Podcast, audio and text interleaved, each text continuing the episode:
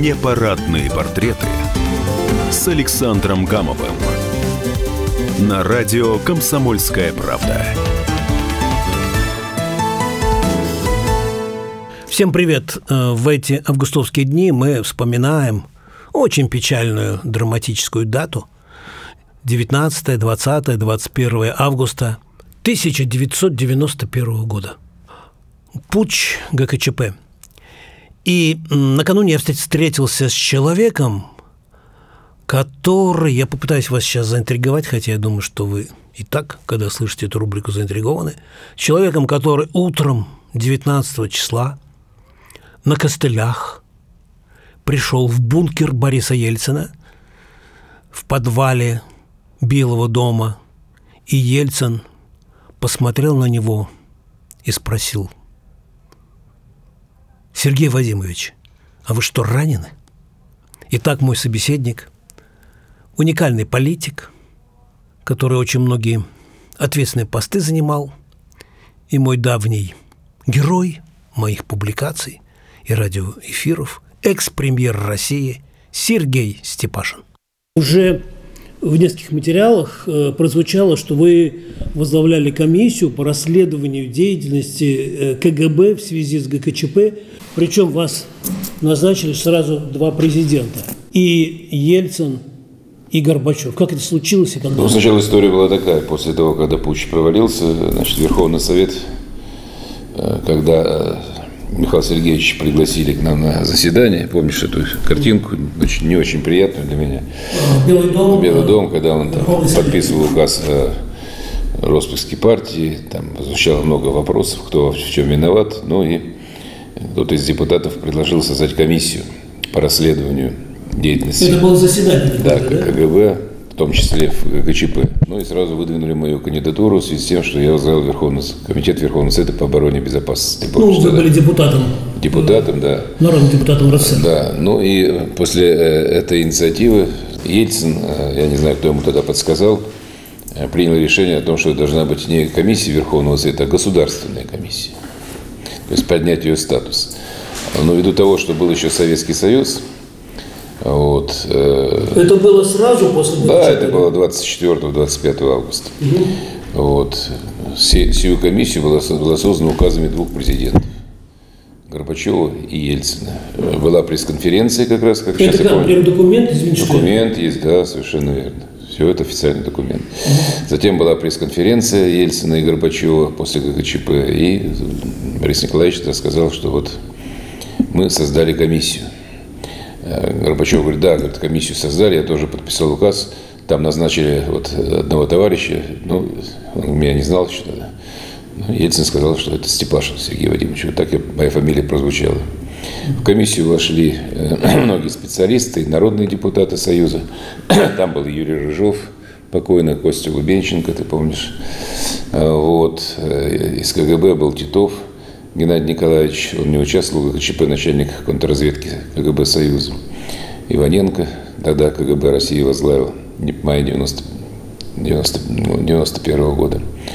Ну и ряд э, других э, вот, известных специалистов. Так комиссия была и создана. Я ее возглавил. Скажите, пожалуйста, но, видимо, э, Степашин возглавил не потому, что он был председателем комитета по обороне безопасности, а потому что вы занимали определенную позицию э, ну, безусловно, в августе. Безусловно, мы тогда не поддержали ГКЧП. Вот, вот вы где я, были? Я, я проснулся утром, утром, утром был в гостинице России. Вот, а, меня, вы тогда я еще... был на костылях, я был на костылях, у меня был разрыв ахилла, спортивная травма.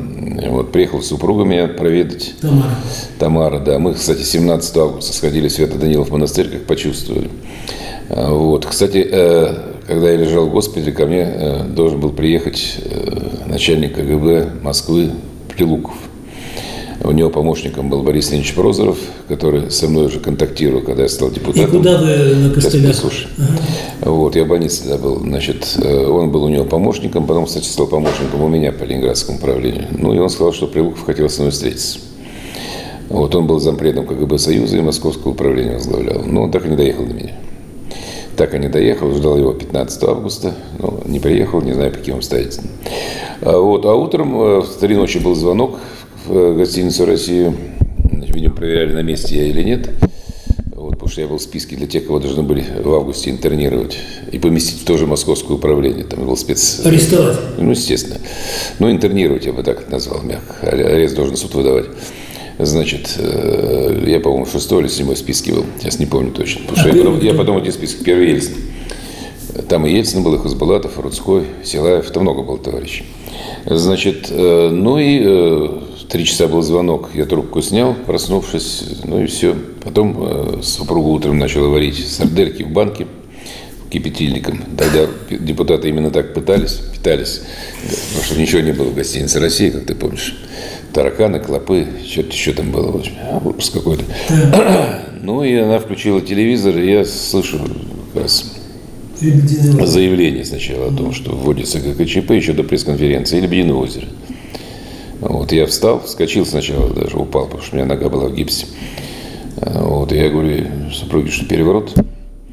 Она говорит, какой переворот? Какие могут перевороты? Кому в голову могло прийти, что может быть переворот 91 года? Потом говорит, ты же депутат, Сергей, о чем ты говоришь Верховного Совета? Я говорю, да ты ничего не понимаешь. Вот. Позвонил, вызвал машину. Как ни странно, машина пришла.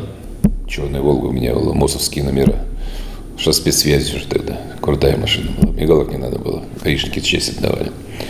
Вот. Одел форму свою полковничью. Я на ее не одевал. Она у меня висела в шкафчике. На, когда я был народным депутатом. И поехал в Белый дом Приехал, еще никого не было. Обзвонил. И никто не остановил? Нет. А во сколько это было? Это было 8 утра.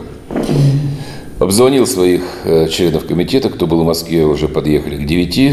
Э, значит, в 10 утра Хасбулатов собрал президиум Верховного Совета, который объявил о нелегитимности указа ГКЧП закона. Первым это сделал, кстати, президиум Верховного Совета и Хасбулатов. А потом уже подъехал Борис Николаевич. А вот скажите, пожалуйста, вот когда уже заби, можно забежать уже, наверное, вперед, мы так будем прыгать, вот какие были конкретные планы, что делать У с Горбачевым? Ну, Горбачев было, находился, под, по сути дела, под домашним арестом в Фаросе, все было понятно. А с Ельцином? Ельцин должен был быть арестован. Причем он должен был, я уже потом все документы изучал, когда возглавлял комиссию. Ельцин должны были задержать, когда он прилетел из Казахстана с Алматы, он был на Назарбаева. Это когда было? Это, это в августе 91 года. Он, 19 он прилетел ночью. А. Он ночью прилетел, где-то в час ночи. Вот. Его не задержали, непонятно по каким причинам приказа не получили. Я так полагаю, что с Ельцином хотели поработать. Хотели поработать. Версия никем не доказанная и не, и не опровергнутая. В каком смысле поработать? А, чтобы он возглавил, может быть, даже страну. СССР. Ну да, потому что считали тогда, что он решительно, сильно. Я помню, мы в мае месяце были в КГБ. Это Лубянке. кто? Вы КЧПисты хотели? Ну, скорее всего, кто-то организовал это. А кто организовал? КГБ, Крючков. А-а-а. Короче, его не задержали, он уехал к себе на дачу. Там стояла группа А, она отслеживала все его продвижение. Утром ему доложили о том, что КЧП Борис Николаевич, ну, об этом много написано, сел в машину, э, в Чайку, по-моему, тогда уже, значит, и спокойненько поехал в Белый дом. Альфа его так и не тронул. Не было приказа? Не было приказа. А может быть, э, а, а как планировали поработать? Крючков должен был на дачу ну, приехать? Ну, я не знаю, это версия. Это версия. Ничего не известно. Нигде об этом не написано, никто об этом не говорит. А он бы согласился? Нет. Абсолютно нет. Ельцин 91 года это была мощная, сильная политическая и могучая фигура. И он бы на такой антиконституционный Нет, шаг потом, бы не пошел. И потом, кто бы не шлепал своим языком, что он там три дня пил, сидел в подвале, хотел сбежать в американское посольство, это ложь. Потому что я с Борисом Николаевичем общался. Там часа через 3-4 я ему докладывал о том, что мы делаем по вооруженным силам, потому что я ездил сейчас с руководством Катимировской дивизии из Белого дома. В форме? Я, в форме, да. Я вел переговоры с Шабаршиным Леонидом Владимировичем начальником ПГУ зампред КГБ. ПГУ расшифруйте. Служба внешней разведки сегодняшняя. А-а-а. Тогда первое главное управление. Угу. Мы с ним просто дружили, хорошо дорогу знали. Угу. Вот. С Иваненко вместе рассылали телеграммы все органы госбезопасности. Так, Иваненко это? Представитель КГБ РСФСР, который мы создали в мае 91 года. А, вот про это никто не помнит. Да. Ясно. Вот это очень интересный факт. А когда вы с Ельцином встретились? Вот вы в 8 при, приехали? Не, в 10 часов Борис Николаевич подъехал э, уже э, в Белый дом. Было известное выступление э, с танка. Я находился в кабинете тогда э, Шахрая Сергея, он был зампред Верховного Совета, по-моему, если память не изменяет. Значит, и он готовил все бумаги, что называется, угу. и выступления, и проекты указов, и распоряжений. Вот. Э, и тогда же, вот, собственно говоря, после э, того, как мы обзвонили органы безопасности Шапошину, у меня была первая встреча с Борисом Николаевичем, на чем я ему доложил. Так и так. Он говорит, ну работайте. Ну, правда, он действительно находился не наверху, он находился в бункере. Там есть бункер специально закрытый в Белом доме. Михаил Сергеевич Соломенцев этот дом строил, кстати. Вот он, видимо, предусматривал на всякий случай. Председатель Совмина РСФСР. РСФСР. Да. Потом председатель комитета партийного контроля при ЦК КПСС. Член Политбюро. Так. И сколько беседы это продолжалось? Недолго. Как он выглядел? Прекрасно. Он, когда форс-мажор, он всегда в форму вводил. Он, конечно, боец. Когда драка, Ельцин, лучшего не найдешь. Это для него, это его стихия, бой. Бой, он был в форме. Он ходил или сидел? Нет, во-первых, он, он вышел из Белого дома, он зашел на танк, это вся история. Нет, это понятно. Вот когда Степашин к нему пришел. Он сидел, потом встал, поздоровались, доложил ему все спокойно. Я еще на костылях пришлепал. А на костылях? Да, он, он спросил, что случилось, ранили, что ли? Я говорю, да нет. Не ранен. Ну и все, собственно говоря. И вы на костылях в Кантемировскую поехали? Поехал, да. Оружие было? Нет, оружие я взял уже позже в ночь 19-20, когда было понятно, пошла информация, что 20 числа в 3 часа ночи должен быть, быть штурм. Вот тогда я взял оружие, понимая, что отстреливаться не придется, но, по крайней мере, сдаваться нельзя было. Как, как бы вы поступили, если был бы штурм? Ну, а как должен поступить полковник, народный депутат? Вел бы бой. Ну, скорее, всего, скорее всего, меня просто шлепнули, да и все. А какое у вас было оружие? ПМ, пистолет Макарова. Больше ничего, гранат, ничего. Да ну, смешно, о чем ты Бронежилет? Говоришь? Нет, я никогда его в Чечне даже не носил. А Тамара? Тамара сидела в Белом доме, я ей позвонил переворот. В и Белом она... доме? Ой, в Белом доме, в гостинице России. Я ей позвонил, поезжай. У нас, у меня был друг, к сожалению, умер, Сережа Вавилов. А, Авилов.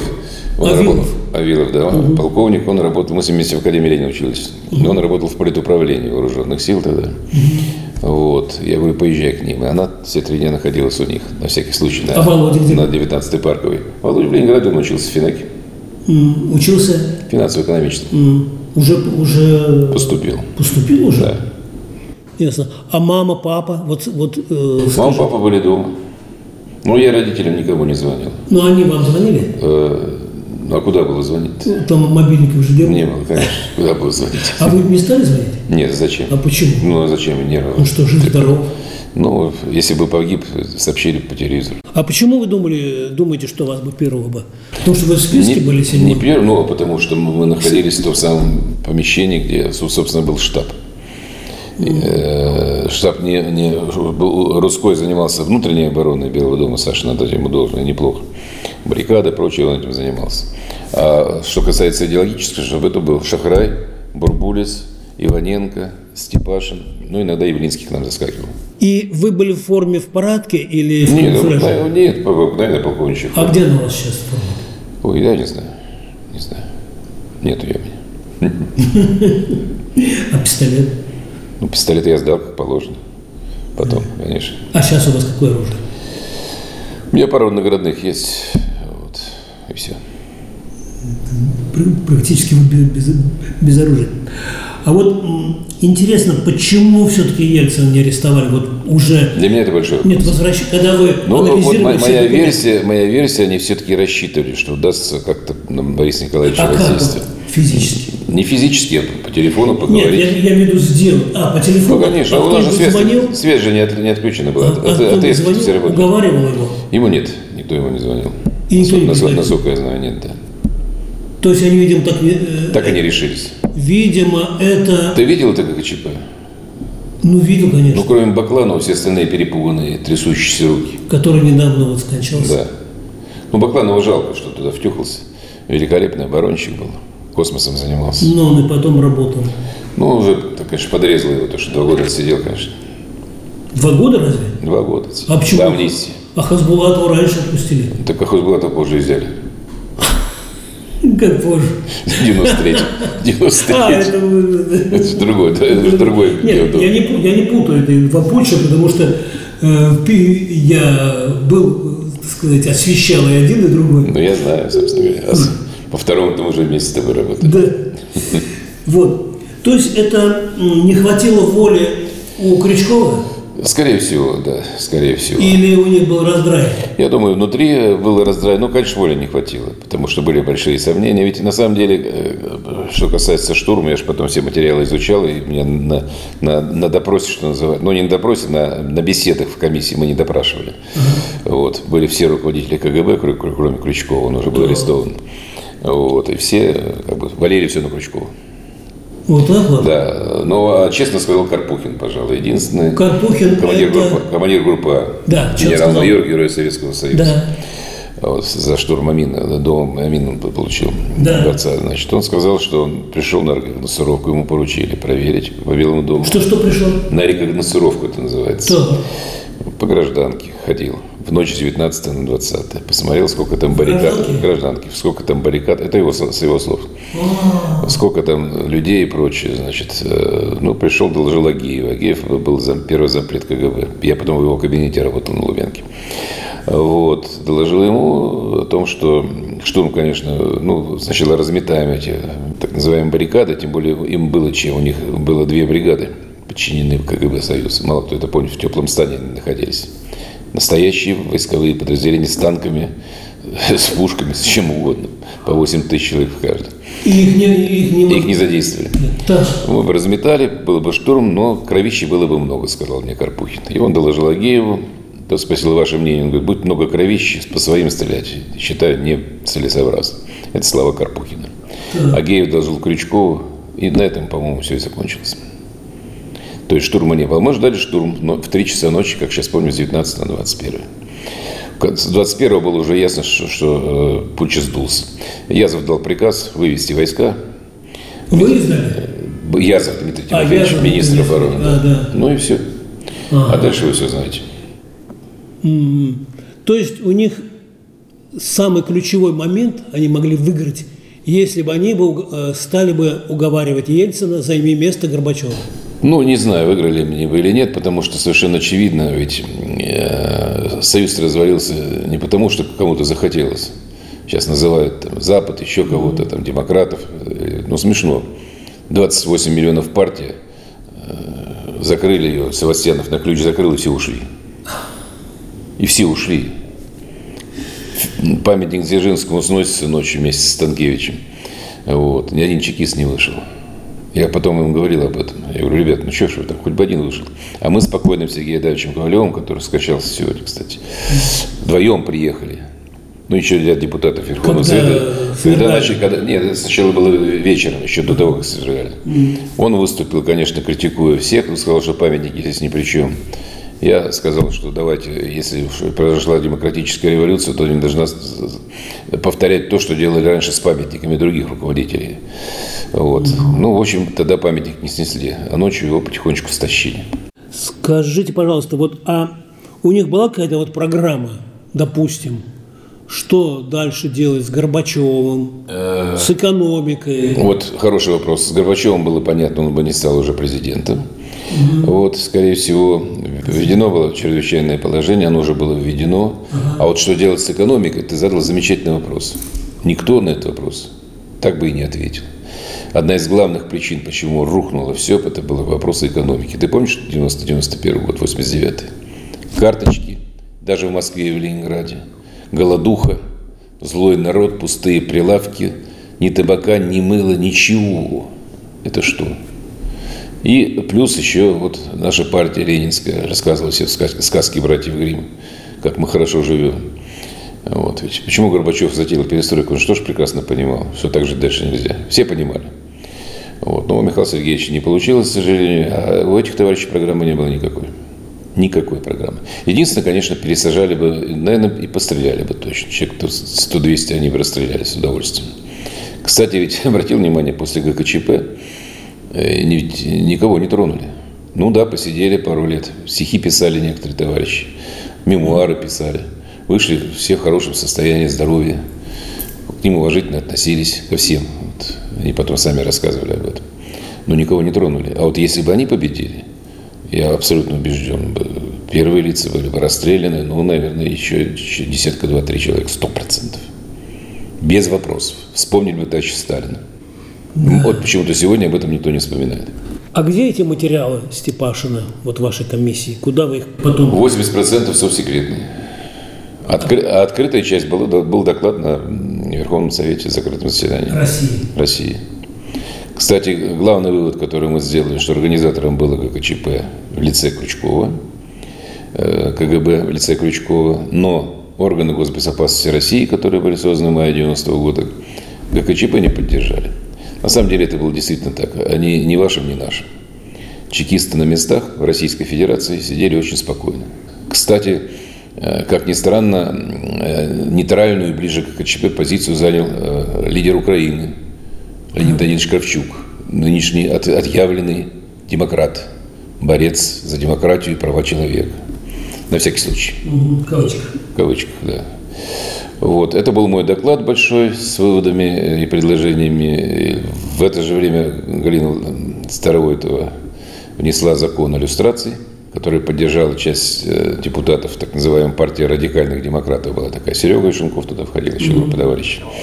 Вот. Но в связи с тем, что я доложил о том, что КГБ России не участвовал в ГЧП, вообще нам надо сохранить спецслужбы, они нужны любой стране, в том числе демократической. А что, хотели ликвидировать? Иллюстрация должна была быть. Знаешь, что такое иллюстрация? Ну, конечно. Ну, вот и все. А кто же занимался бы их функциями? Ну, кого-нибудь набрали бы со двора. А Ельцин мог бы... Э, Ельцин на это не пошел. А, он, ему предлагали, да? Ну, он, да, мы с ним, прежде чем заниматься комиссией, делать выводы, я с Борисом Николаевичем, кстати, неоднократно встречался. Я ездил ему в Белый дом, даже один был звонок ему, его мне, я когда комиссию возглавлял, ему Бакатин почему-то на меня нажаловался, что Степашин хочет КГБ разогнать. Звонить мне Ельцин. Напомним, Бакатин тогда был... Он возглавлял межреспубликанское КГБ. Ага. Вот, Владимир Был Викторович, да. такой орган? Был такой орган после развала Союза и до, до э, то есть после ЧП и до развала Союза, до декабря 91 угу. года, да. Ну, Покатина не любит на Лубянке из-за того, что он сдал э, американское посольство. Там потрясающая была технология, когда мы их там насквозь смотрели и слышали. Вот. Э, я подъехал к Борису Николаевичу говорю, ни о каком разгоне речь не ведется. Есть те, кто отвечает, служба нам нужна. Единственное было предложение с тем, чтобы все-таки уйти от резкой критики и аббревиатуры КГБ, она тогда была ненавистна, ты помнишь, большая часть населения. Вот. Было предложено, предложила наша комиссия, затем э, поддержал Ельцин, был, были приняты законы о создании службы внешней разведки, которую возглавил Примаков, создание Агентства федеральной безопасности России, которое возглавил Иваненко. На базе восьмого главка была создана ФАПСИ, покойный Старовойтов – и на базе 9 управления служба, э, тогда называлась охрана президента. Коржаков его возглавил. Вот, собственно, что было сделано. Когда будут рассекречены... Я думаю, при нашей жизни это мы с тобой не узнаем. Я-то знаю, что там написано, а ты ну, не хоть знаешь. что-то скажите, намекните. Нельзя. Ну, там вопросы оперативные, зачем? То, что я достаточно сказал, вполне достаточно. Вот по этим 80% тоже нельзя определить, что они хотели, вот в смысле, какую задачу ставили. Что, что вот? Ну вот, которые закрыты документы, вы сказали, 80% документов закрыто. Да, Вот по ним можно определить, что Крючков хотел, какая страна, ну, я, примерно... как Китай? Нет, нет, нет, нет. Это, там этого не было. Там вопросы технологии. Кого как отстранить, кого куда посадить, кого что. Нет, нет, там политической стратегии там не было, программы там не было. А вам, вам там что было уготовлено? Я был уже арестован. Угу. Все. Нет, там программы не было. Это не декабристы, э, у которых была целая программа. Вот, там, помнишь, Северное, Южное общество. Почему они разные программы? У Релеева была одна с Пестелем. Там. Вот. Э, это даже не декабристы. Это, это не Ленин, у которого была целая программа. Вот. Это вот такой вот... Ну, ГКЧП есть ГКЧП. И вообще, я считаю, если бы не было ГКЧП, мы бы сохранили, может быть, не в том виде страну. Она бы не называлась, может быть, Советский Союз Социалистических Республик. Но кроме Прибалтики мы могли сохранить те страны, которые входили в состав Союза. Прибалтика уже уехала, чужой затвору ломоть. Ведь что было в Новогоревских соглашениях, которые готовил Горбачев и его команда, с которым согласился, кстати, Борис Николаевич. Вот. И Украина, кстати, тогда соглашалась. Это единое экономическое пространство. Что значит? Единый банк, единая валюта, единая армия. О. Чем не Евросоюз? Чем не э, Швейцария, условно говоря? Вот. Даже не Швейцария, это было поплотнее. Но, к сожалению, КГЧП подтолкнул. Первым, кто заявил о выходе из состава Советского Союза в августе, буквально через 6 дней, кто был, знаешь? Украина. Украина. Я когда докладывал сначала Горбачеву, потом э, Ельцину, потом Горбачеву итоги комиссии. Вот, тогда а, мы докладывали? Лично, да. Тогда, угу. тогда мы познакомились с Михаилом Сергеевичем. Вот. Ну, доложил он, конечно, так, ой, ой, ну, все, вздыхал, переживал. И потом, ну, разговор был совершенно откровенный. А тем более мы тогда были что, победители. Президент, ну, президент и президент не, почти уже не существующего союза. Поэтому э, чувствовал себя совершенно свободно. Не хамил, конечно, свободно. Я так перебил его даже, Михаил Сергеевич, я говорю, прошу прощения. Он говорит, вот сейчас договор подпишем. Я говорю, Михаил Сергеевич, вы ведь знаете, что Украина-то вышла из состава Союза. Без Украины какой? То есть это не Горбачев, не Ельцин развалили Советский Союз, а ГКЧП. ГКЧП сделала последний сигнал. Э, спасайся, кто может. То есть как понять? Ну, точку поставили. Э, страна и так разваливалась, это уже было совершенно очевидно, децентрализация власти и так далее. Вот. А ГКЧП – это последняя точка была. Более того, ну давайте представим себе на минутку, что значит, условно говоря, победил ГКЧП. Ну, арестовали бы там всех. Да? Ну и что дальше-то? А что делать со страной, с экономикой? Ушли бы все. В каком состоянии была армия? Я-то знаю не понаслышке. МВД, что МВД пошло бы воевать. Внутренние войска пошли бы воевать. Да хрен куда они пошли бы. Зачем Пугу застрелился, я не понимаю. Самое корректное себя вело МВД. А первым замминистра и командующий войсками, знаешь, что был тогда? Вел команду э, войска? Кто? Борис Селович Громов. Да? Да. С которым я тогда и познакомился близко. Ну вот, пожалуй, на этом, друзья, самые интересные, на мой взгляд, фрагменты моего разговора с экс-премьером России Сергеем Степашиным можно и закончить. А полностью эту беседу вы можете прочитать на сайте kp.ru, в газете «Комсомольская правда», ну и, конечно же, в архиве, в подкастах радио «Комсомольская правда». С вами был Александр Гамов. Берегите себя, вспоминайте только хорошее. Счастливо. Пока. Непарадные портреты с Александром Гамовым.